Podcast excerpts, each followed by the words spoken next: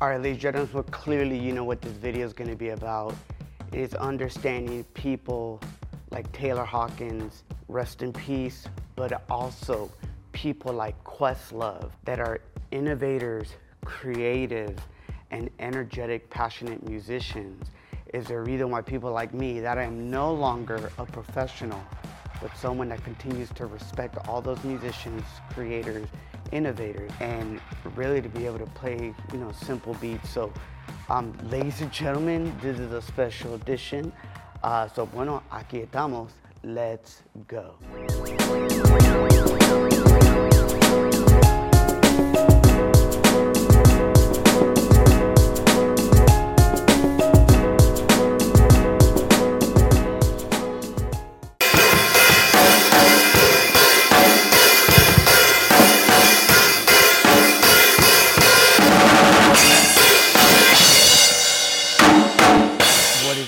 And gentlemen? This is Noan El Boricua, and I'm coming to you actually from my home church as I'm actually here on stage. And you probably saw part of me saying hi to you guys after our intro song. Um, I was just making some noise, and I think it's only right because I've been trying to process uh, for me, and again, it being Fuel Pasión Friday what is it that constantly motivates us to go out and get after it? And I think for me, it's it's been interesting because years ago when I had the opportunity to play in a Spanish rock band called Axis, they actually uh, a lot of the inspiration of our music was from the Police, Maná, uh, as well as like Coldplay, and for me it was the Foo Fighters. You know, Dave Grohl, Taylor Hawkins, and when I look at like you know, Foo Fighters, I look at Maná, I look at the police, I look at these three very distinct drummers. And one thing was always very in common that they were really good at like playing a lot of eight notes, 16 notes when it comes to like the ride or the hi hat. But more importantly, when I watched videos, let it be on YouTube or even some of the DVDs that I have, they were just passionate. They were in love and they were a craftsman of the drums. And I think for me, when the news hit of Taylor Hawkins, it really hit me hard. It was completely out of left field. And I'm just, uh, I guess at the end of the day, one, I'm just grateful for Taylor Hawkins. Look, I don't know how his life was, you know, as far as what it looked like. You know, um, there's always going to be speculations, but I think at the end of the day for me was that he just was energetic, passionate, and he was truly a, a craftsman at his craft of playing the drums. And I think a lot of times we need to like reflect and think about that. So today's episode is uh, it's a little somber, but it might be a little quick for you guys. Uh, the only other thing I was thinking about was just Questlove.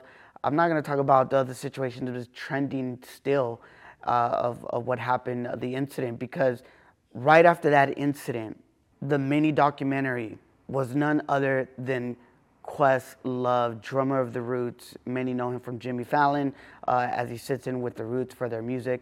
And I think for me, that was like, I don't know if you guys have checked out, you know, the latest documentary. I think Hulu's playing it again. Highly recommend it. I think for me, the biggest thing that I learned from Questlove, and I put, posted this on my IG stories uh, earlier this week, is that back in 2005, Modern Drummer actually had, uh, he was on the cover and he was kind of like a cyborg Terminator look and what I really appreciated about him was that he understood understood like loops, digital DJ beats, vinyl records, and how to implement that into the craft. So again, for, for me, when I think of Questlove, I, I think of just just this like rhythm, but yet this innovative approach to a very old soul of music, of drumming. And I think for many drummers out there, there's always these two camps. If you're into music, you know what I'm talking about, where it's either like stick with the basics or you push the envelope all the way to like threshold. I think Questlove, for me, in my opinion, he's right in the middle. But I don't think people realize, I think he was really, for me, the one that really understood hip hop and live drumming. And I'm grateful for Questlove and congrats. You know, I know Questlove, you don't follow me, but if anybody follows him, man, uh, I just want to say thank you, Questlove for your inspiration because the band that I was in, we used loops, we used uh, sound effects, and that was all because of you, you know. So I used to have it on the side of uh, the hi hat for me. So I had an iPod, the old school iPod, and I would play the beats, and it was really cool. You would, I, you know, one ear, this monitor, I would have uh, the the metronome, or basically keeping me on time, and then in this other one right here, you can't see, but this other ear, it would be the vocals and everybody else uh, in the loop. So I, am really grateful. Now, what are some lessons that we can take away uh, from these drummers and really just musicians in general? Number one, I said it last week. I'm going to tell you again. It's all about practice. We need to constantly practice uh, whatever you're creating, whatever you're working on, whatever you're studying about. I need you to constantly be practicing, no matter if it's a side hustle, a weekend warrior, a hobby type of thing, or it's actually a thing of yours. Like that's what you're trying to get after. Practice, always practice. The second thing that I want to tell you is have fun with it. I think a lot of times we don't realize that a lot of the crafts and talents and gifts that God has given us, it's something that we are to enjoy, that we are not to be upset or always. I mean, I get it. Some of you, including myself, we're perfectionists at what we do. So sometimes the joy kind of gets sucked out of it because we're so intentional of wanting to be perfect. But I just want you to have fun, enjoy the moment. I think there's something beautiful when you have musicians that really understand. I don't want to drop my phone, put it over here on the side. Um, that's something that's really cool is that the discovery and the joy of playing is some of the greatest songs out there in the history of just music, no matter the genre. And I think the last thing, not only do we need to practice, not only should we have fun, but I think we should always constantly just uh, be curious.